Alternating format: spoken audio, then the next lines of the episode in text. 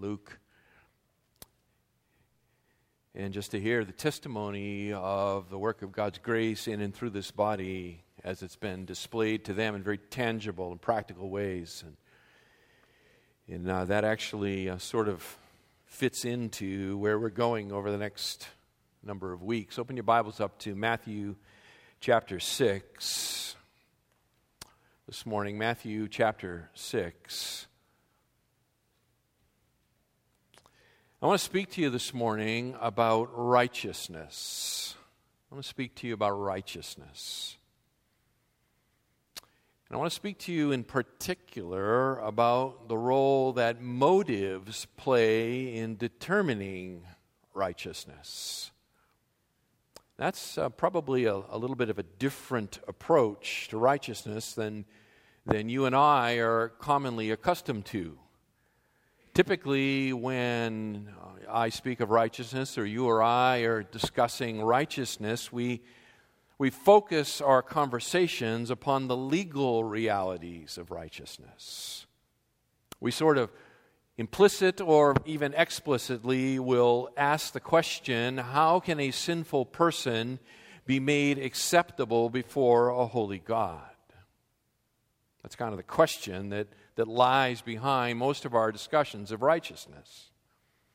Probably should take a moment, I suppose, to define righteousness for you. So let me just do that. Righteousness is the, at its most basic level what God requires. What God requires of us.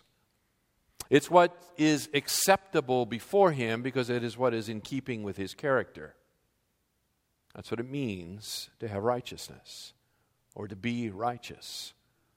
And so when we talk about righteousness, we, we sort of ask that question. We, we immediately feel the tension of how can a sinful person be acceptable before a holy God? How can a sinful person display in their character that which is in accordance with God's character?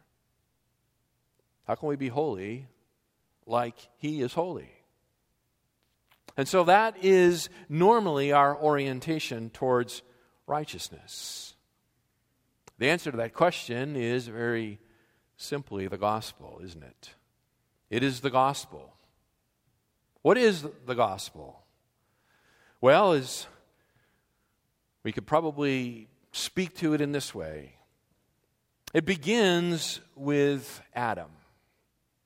Because we are a descendant of Adam, he was our representative, and thus his transgression, his fall, is accounted as ours.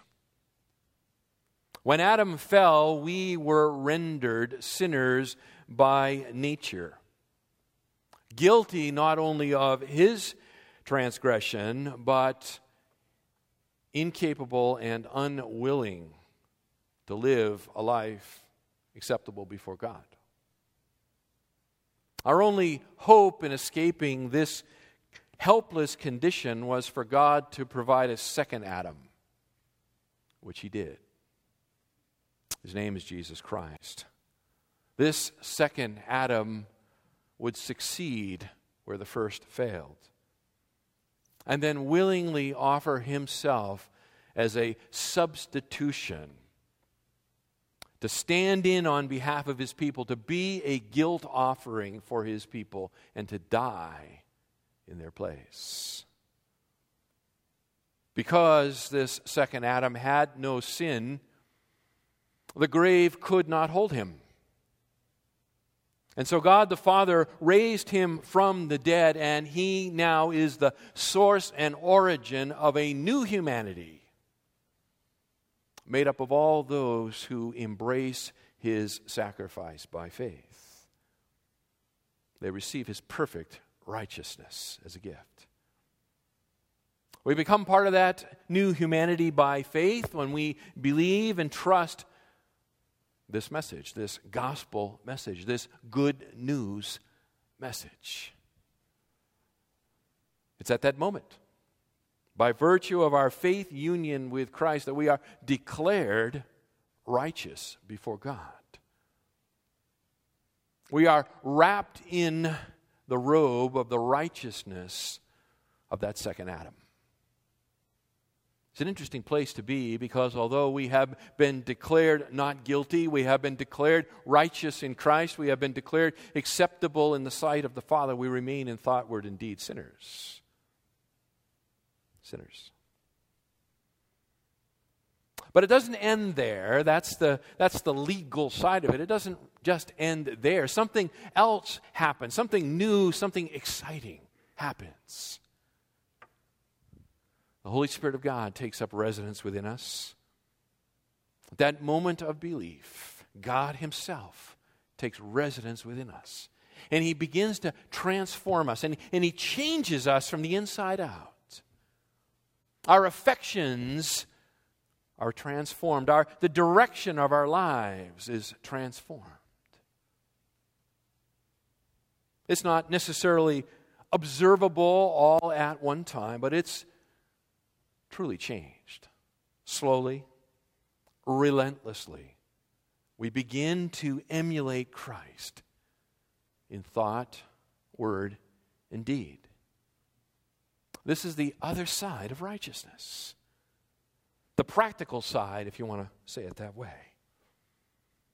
It's not that we become righteous and, and somehow merit God's favor. It's because God has worked in us that we now love Christ, and, and because we love Christ, we desire to live no longer for our own glory, but for His.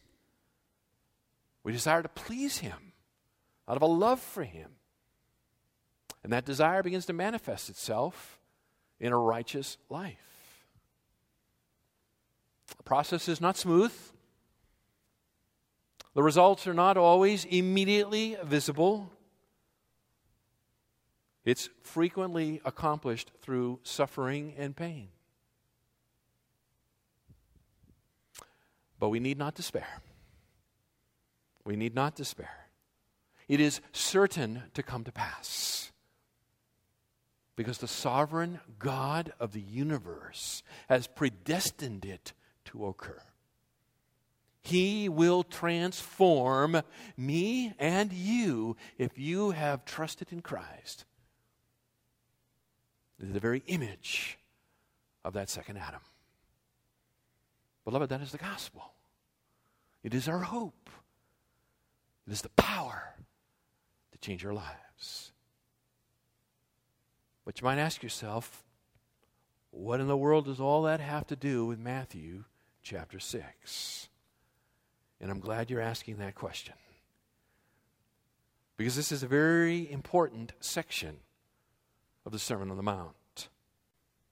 It is in this chapter that Jesus addresses the issues of a practical righteousness, not the legal side, but the practical side, the outworking of righteousness in the lives of his people what we do, how we live, the issues that he wants to address. In doing this, he is going to, to focus on certain behaviors. And they are like a, like a window into the soul. They serve as both a confirmation that we truly believe they serve also as a correction in those areas where our faith in Christ is, is still struggling to assert control. This week and the weeks that follow, the Spirit of God, I pray, will use His Word to search us, to examine us, to sift us, to confirm in us. I really believe. I love God. And I want to live in a way that emulates his character. Jesus said in Luke chapter 6 and verse 40 that a disciple is not above his teacher, but everyone, when he is fully trained, will be like his teacher. Very insightful statement, by the way. But what it means essentially is, is that we tend to emulate our teachers. They have a big impact on who we are, how we turn out. So we need to choose our teachers well. they will impact their lives. Well, the nation of Israel had been very, very deeply influenced by the teaching of the scribes and the Pharisees. It had made a very deep impact on that nation, especially in terms of, of what constituted the righteousness necessary to enter into Messiah's kingdom.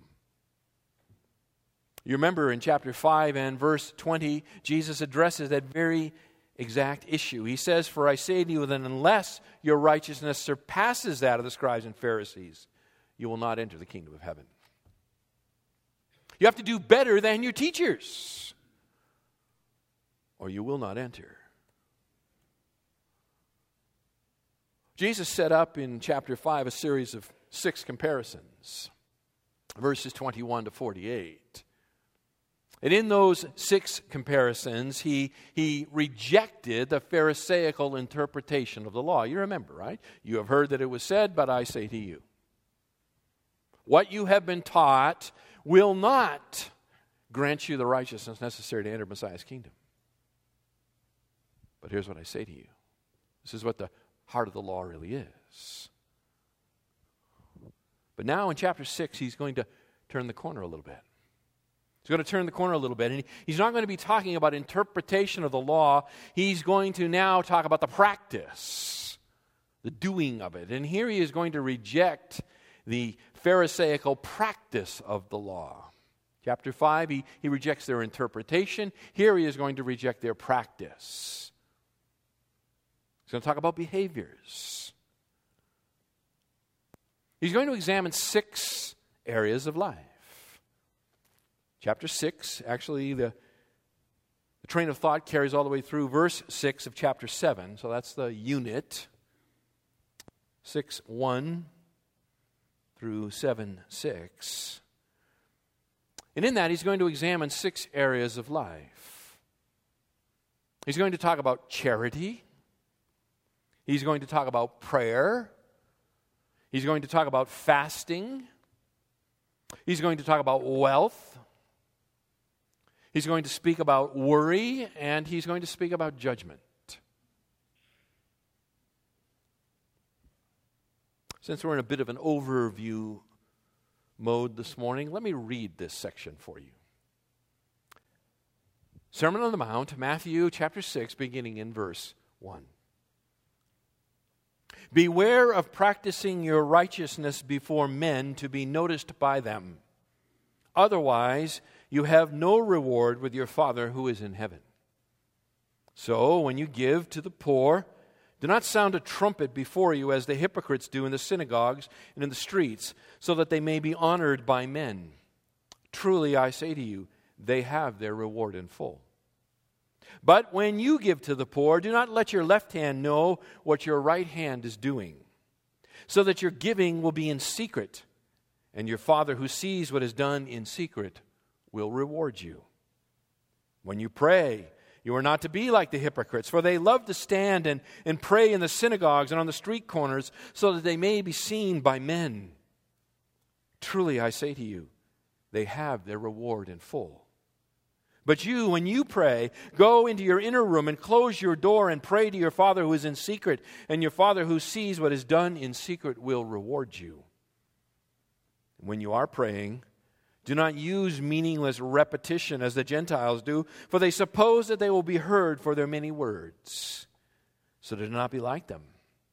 For your Father knows what you need before you ask Him. Pray then in this way Our Father who is in heaven, hallowed be your name. Your kingdom come, your will be done on earth as it is in heaven.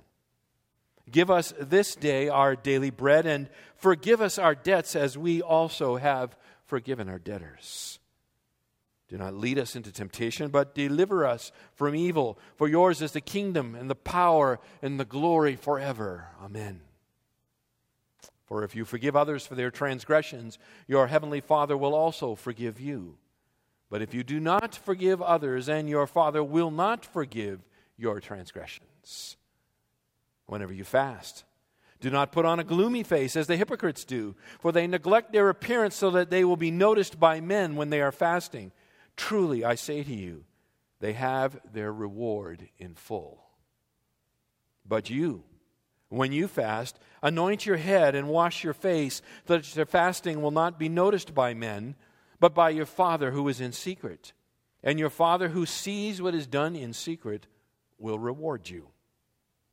Do not store up for yourselves treasures on earth where moth and rust destroy and where thieves break in and steal, but store up for yourselves treasures in heaven where neither moth nor rust destroys and where thieves do not break in and steal. For where your treasure is, there your heart will be also. The eye of the lamp the eye is the lamp of the body. So then if your eye is clear, your whole body will be full of light. But if your eye is bad, your whole body will be full of darkness. If then the light that is in you is darkness, how great is the darkness? No one can serve two masters. For either he will hate the one and love the other, or he will be devoted to one and despise the other. You cannot serve God and wealth. For this reason, I say to you, do not be worried about your life as to what you will eat or what you will drink, nor your body as to what you will put on. Is not life more than food and the body more than clothing? Look at the birds of the air. They do not sow, nor reap, nor gather into barns, and yet your heavenly Father feeds them. Are you not worth much more than they? And who of you, by being worried, can add a single hour to his life? And why are you worried about clothing? Observe how the lilies of the field grow. They do not toil nor do they spin, yet I say to you that not even Solomon in all his glory clothed themselves like one of these. But if God so clothes the grass of the field, which is alive today, and tomorrow is thrown into the furnace, will he not much more clothe you, you of little faith? Do not worry then, saying, What will we eat? Or what will we drink? Or what will we wear for clothing? For the Gentiles eagerly seek all these things, for your heavenly Father knows that you need all these things. But seek first his kingdom and his righteousness, and all these things will be added to you. So do not worry about tomorrow, for tomorrow will take care of itself. Each day has enough trouble of its own. Do not judge so that you will not be judged. For in the way you judge, you will be judged, and by the standard of measure, it will be measured to you. Why do you look at the speck that is in your brother's eye, but do not notice the log that is in your own eye? Or how can you say to your brother, Let me take the speck out of your eye, and behold, the log is in your own eye? You hypocrite.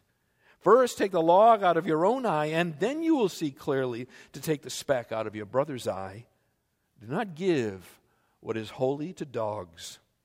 Do not throw your pearls before swine, or they will trample them under their feet and turn and tear you to pieces.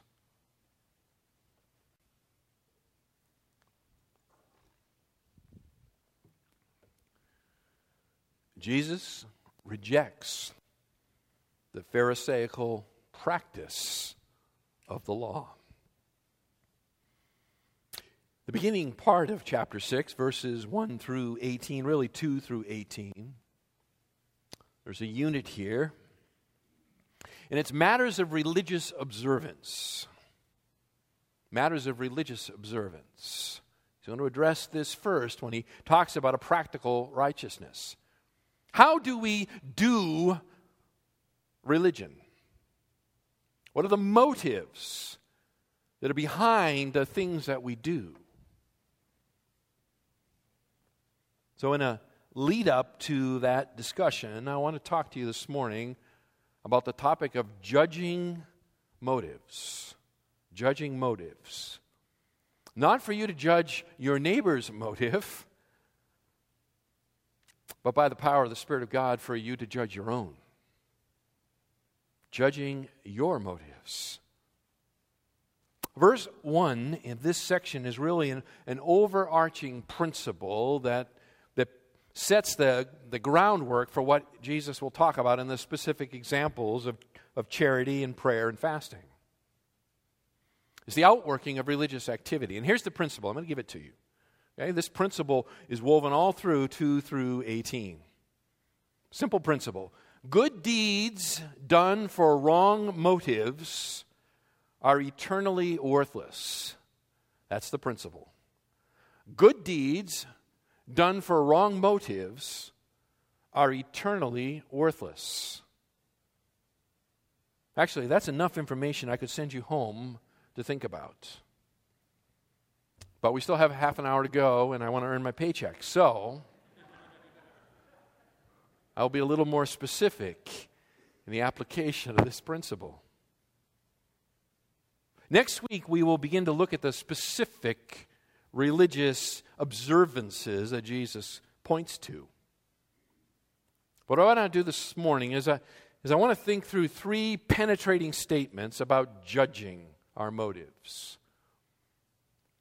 Three penetrating statements about judging our motives, so that we might take the time to engage in this spiritually necessary task of self evaluation. It's a self evaluation morning. The first penetrating statement is this Judging our motives is pivotal. Judging our motives is pivotal. Now, the word pivotal is defined in the dictionary as this it's of crucial importance in relation to the development or success of something else. Something is pivotal when it is, when it is crucially important to the success or development of something else. And the something else that we're talking about is behavior that is acceptable and pleasing in the sight of God righteousness. Righteousness.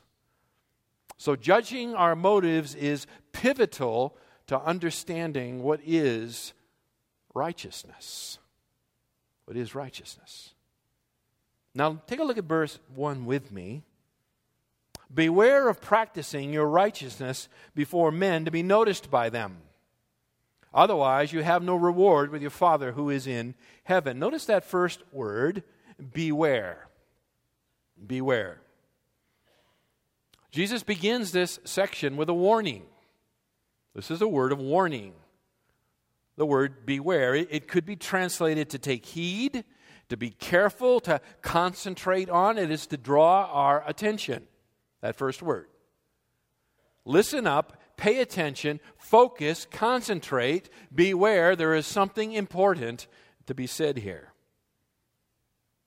And what is of great importance here is the issue of motives.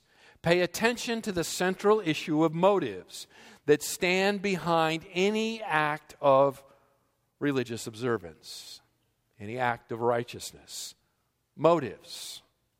Said this way Why do you do what you do? Pay attention, concentrate, ask yourself the question Why do I do what I do?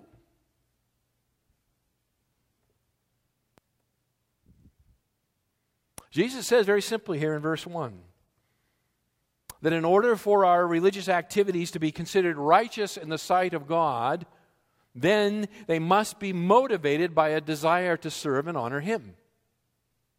It's that simple.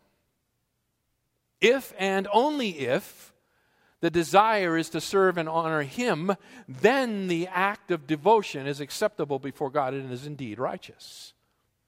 It is a behavior that flows out of the work that God has already done in us.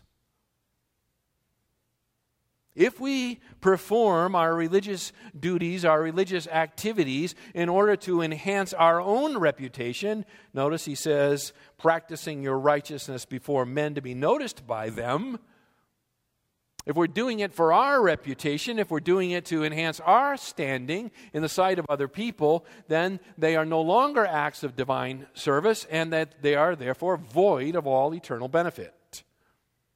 All right, you have no reward, it says, the end of verse 1. You have no reward with your Father who is in heaven.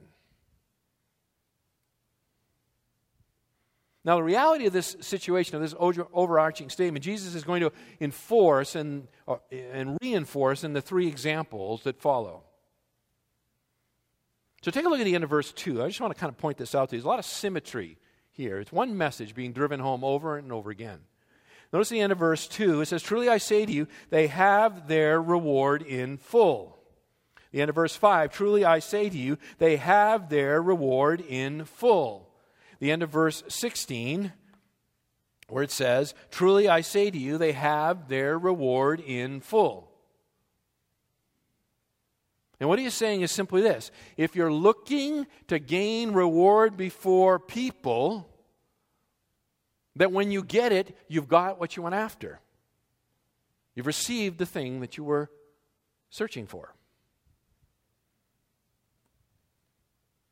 But as followers of Christ, as disciples of Jesus Christ, we need to guard against this perverse temptation. A perverse temptation to, to do good deeds in order to be seen by others. When we do it, we forfeit the blessing of God. Back in chapter 5, verse 16. It says, Let your light shine before men in such a way that they may see your good works and glorify you. No, it doesn't end that way, does it? So that they may see your good works and glorify who? Your Father who is in heaven. See, it's, it's all about the motive. It's all about the motive. You cannot glorify the Father and yourself at the same time. It's a zero sum game. One receives glory, the other receives no glory. It cannot be split, it cannot be shared. We can't give God 80% and retain 20% for ourselves.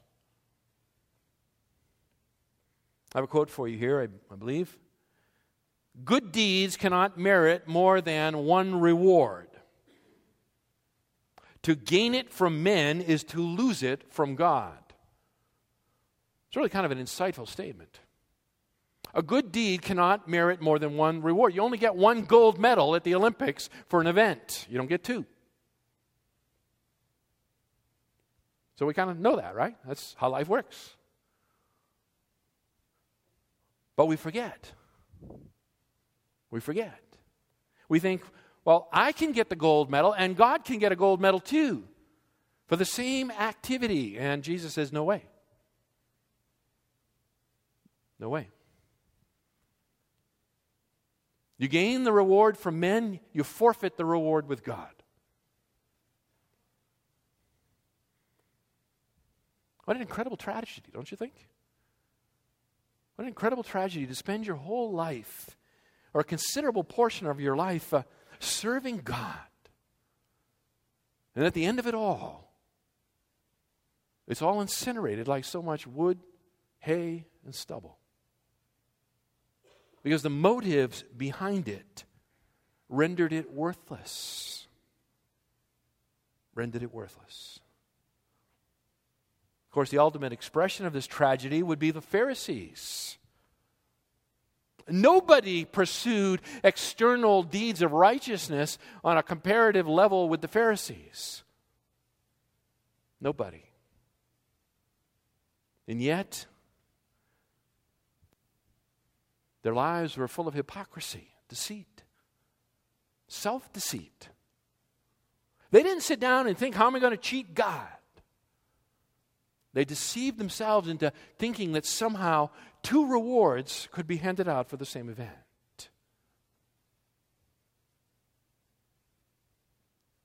Their lives are the epitome of religious devotion. Later, Jesus says, Listen, you, you tithe everything right down to the, to the seeds in your kitchen, the spices. Nine for me, one for God. And yet your whole life is all burned up. No value.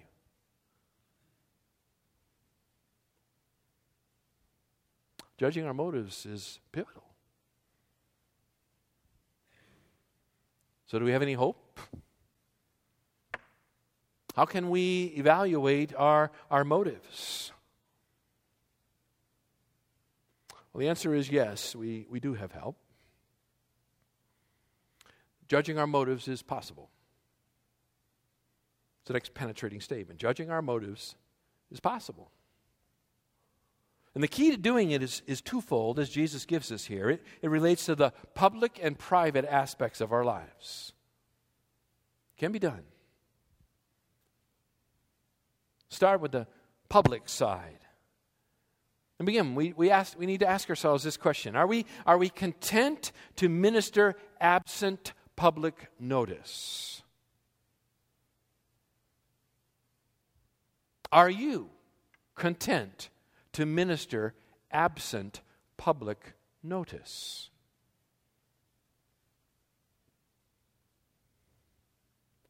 Notice in the three examples that Jesus gives, he, he cites the, the overall public aspect to these religious activities. Verse 2 again. It's the giving of charity, giving to the poor. He says, You do it in the synagogues and in the streets. You sound the trumpet in the synagogues and in the streets so that you may be honored by men. It's a very public aspect to it. Get down to verse 5. When you, when you pray, you, you pray in the synagogues and on the street corners so that you may be seen by men. Verse 16. When you fast, you, you neglect the appearance of your face so that you look like you're fasting, so that people will say, Are you fasting? Yes, as a matter of fact, I am.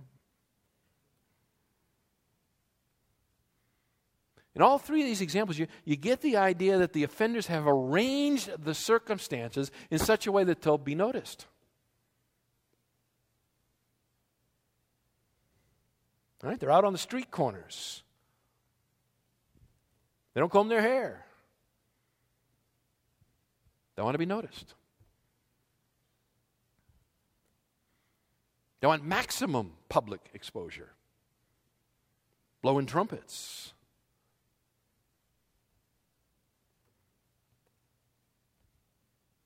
So here's a, here's a way to test the motive. Right? We're evaluating motives here, right? Judging our motives is possible. One way to test your motivation for ministry is to go without being thanked to go without being thanked, to, to go without being recognized, to go without even being noticed for what you do, to be taken for granted. To be taken for granted. And then how do you respond?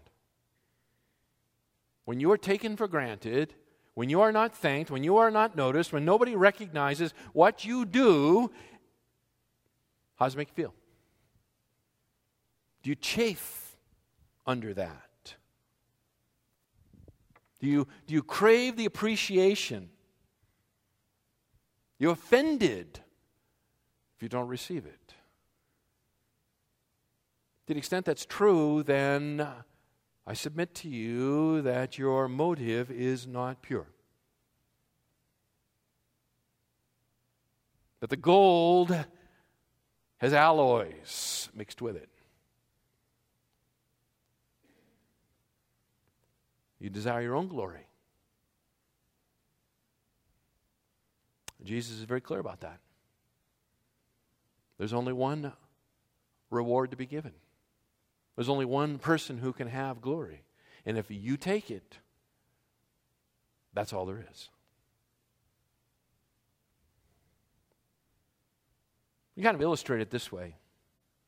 There's a number of versions of this story that are available, and on the internet. And I'll just give you this version. Henry C. Morrison was a faithful missionary who served the Lord in Africa for over 40 years. He recalls that emotional day when he and his wife boarded a ship on their way back to the United States. His mind flooded with memories of the wonderful experiences they had enjoyed on the mission field. He began wondering what would it be like to return to his Midwestern hometown he asked himself, well, will anyone there still remember us? Aboard that same ship that day with Henry and his wife was the President of the United States, Teddy Roosevelt. He was returning from a big game hunting trip in Africa. When the ship pulled into New York Harbor, there were thousands of people there to greet the arriving president. The crowds were cheering, the bands were playing, there were signs and banners and billboards everywhere saying, Welcome home. Dear missionary and his wife, with their luggage in hand, quietly made their way to the deck of the ship to exit. No one had come to welcome them back home. There were no bands playing, no banners flying in their honor. Henry Morrison went to his hotel room with his heart rather heavy. As he sat there on the bed, he asked his wife, Honey, for, for 40 years, we have poured our lives into ministry and service, and yet we come back to America and not a single soul comes to welcome us home. His wife came and sat down next to her husband, and she put her hand on his shoulder, and she said to him, Henry, you've forgotten something. You're not home yet. You're not home yet. See, if if life terminates here,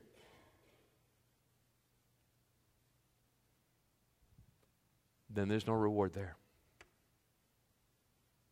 If our motives are focused here, we forfeit what God has for us there. Hang on, Henry. You're not home yet. We could say the same thing to each and every one of us, right? Hang on, we're not home yet. God doesn't balance the books at the end of every day. There will come a day. Well done, good and faithful servant. Enter into your master's rest. We walk by faith, waiting that day. So there's a public side of the evaluating of our motives, and there's a private side as well. Again, in the three examples that Jesus gives, we, we see the word secrecy used. He prescribes secrecy as, as one of the determining factors in, in exposing the motivations of our heart. You see it in verse 4. Your Father who sees what is in secret, what is done in secret, will reward you. Verse 6. Your Father, at the end of the verse, who sees what is done in secret, will reward you. Verse 18 Your Father who sees what is done in secret will reward you. There's a private side, a secret side. Jesus is saying here that, that true righteousness in the realm of, of religious devotion displays itself privately and secretly, not publicly and ostentatiously. It's secret, it's private. No one else sees except God. Now, there are times, to be sure, when, when publicity is unavoidable. There are those times. But behind the, the public deed needs to be a life characterized by private devotion. This is especially true for those who are called of God to public ministries. If you have been called of God into the public ministry, there is double the temptation to seek and find your reward from man. It's easy to get caught up in doing ministry and forgetting who we're doing it for. God has given you speaking gifts, God has given you leading gifts, and you need to be very, very cautious in this area. It's a very dangerous thing to put a son of Adam in front of the people of God. James says in James chapter 3 and verse 1 not, Let not many of you become teachers, my brethren, knowing that as such we will incur a stricter judgment. Stricter judgment.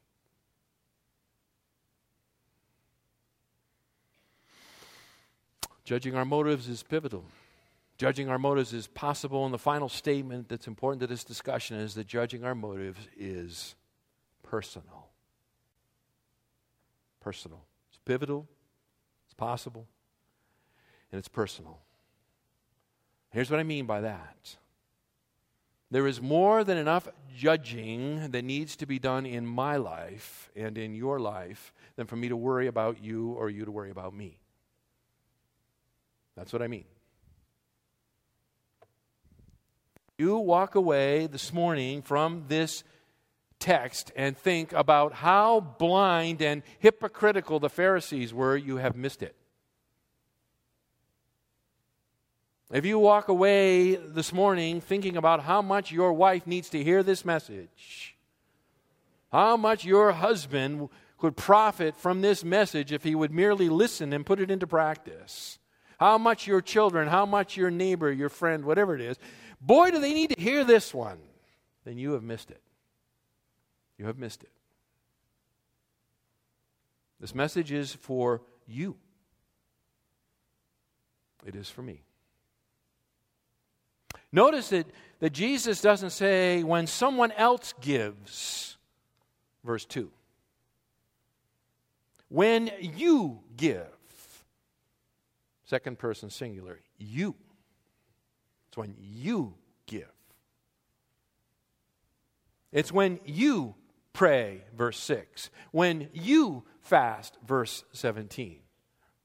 Very specific. Do it in a private way that seeks God's honor instead of your own.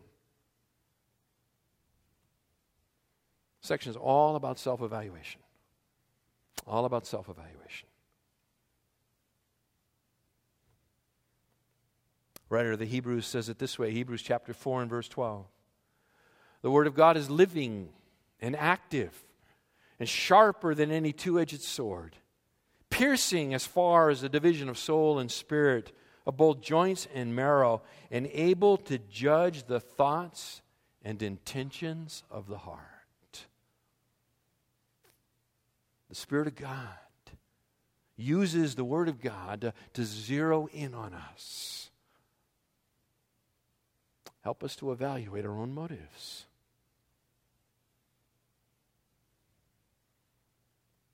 So let me ask you the question again. Why are you here this morning? Why did you come? Why did you come? And why do you do what you do? Why do you sing?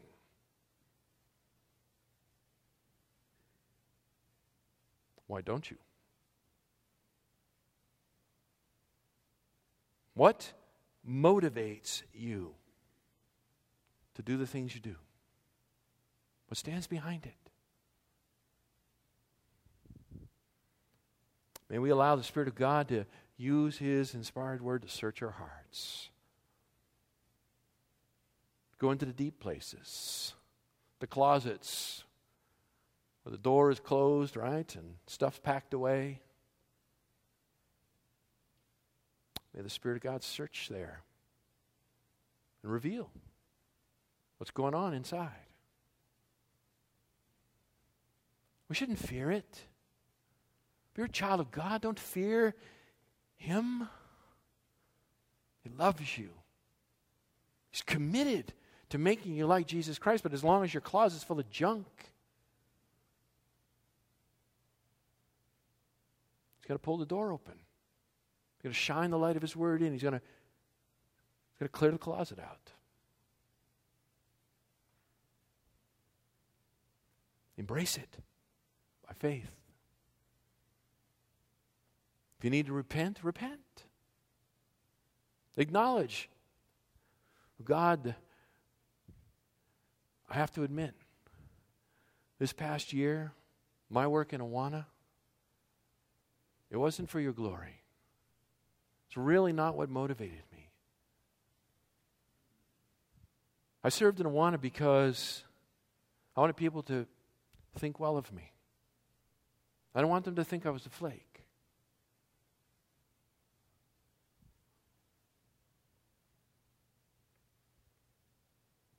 I serve in the music ministry and I sing because, well, because I like it.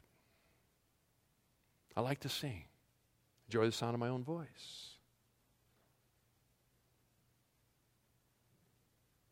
I serve in the nursery because I want people to think I'm a martyr.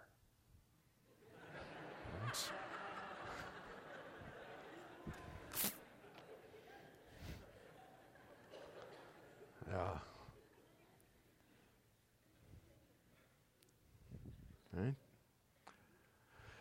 Oh, bless you, Mrs. So and so. You're always so faithful serving in the nursery. How do you stand those crying children?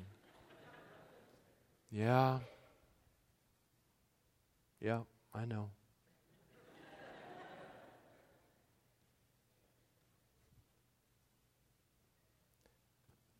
Beloved, listen, it's difficult. It's difficult. It takes, it takes some quiet time to really begin to evaluate our own motives. And why do we do things? It's really easy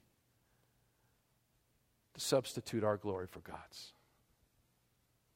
What a waste. What a waste in the end.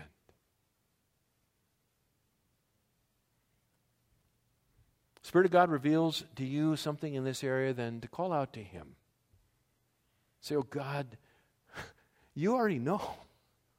You already know. I fooled them, but I haven't fooled you. Thank you that Jesus died for this too. Lord, let me serve you with a heart of devotion.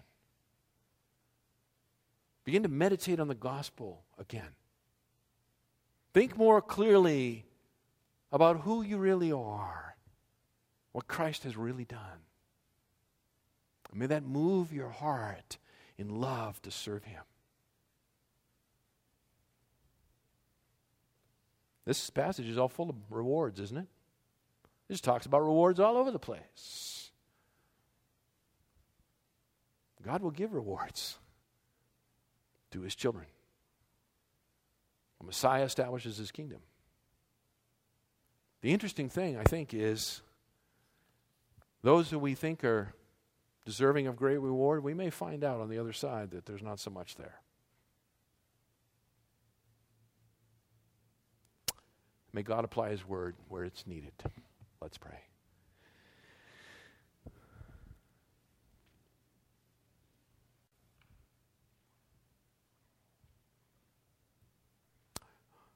Our Father, we're in the summer time here when the activities of the church slow down a little bit. When the pressures of life seem to ease a little bit. The days are longer, the, the weather is more pleasant, school has ended, vacations are upon us. And it represents a really golden opportunity, O oh Lord, for us to do some self evaluation, for us to spend a little time alone with you and allow your word to sift us. Our Father, you love us in Jesus Christ and, and you love us supremely in Jesus Christ. You desire our good. And so, Lord, you warn us from your word to take stock of our motives. And I pray that you would help us to do that this summer. I pray before the, the fall starts again and we, we start signing up for things again, Lord, that you would really enable us to evaluate why do we do what we do? And Lord, that your Spirit would purify our hearts. We would be a people who are, are about not our honor, but the honor of our Savior, Jesus Christ. It's in His name we pray. Amen. If you're here this morning and you do not know Christ as your Savior, when we spoke at the beginning about the gospel, that was perhaps news to you, and you'd like further to talk about such things. How you can be free from your sin. Then I would like to talk to you. As people are milling around, you just come on down front here and let us open the Word of God together and see what, see what it says. All right? God bless you. Have a great Sunday.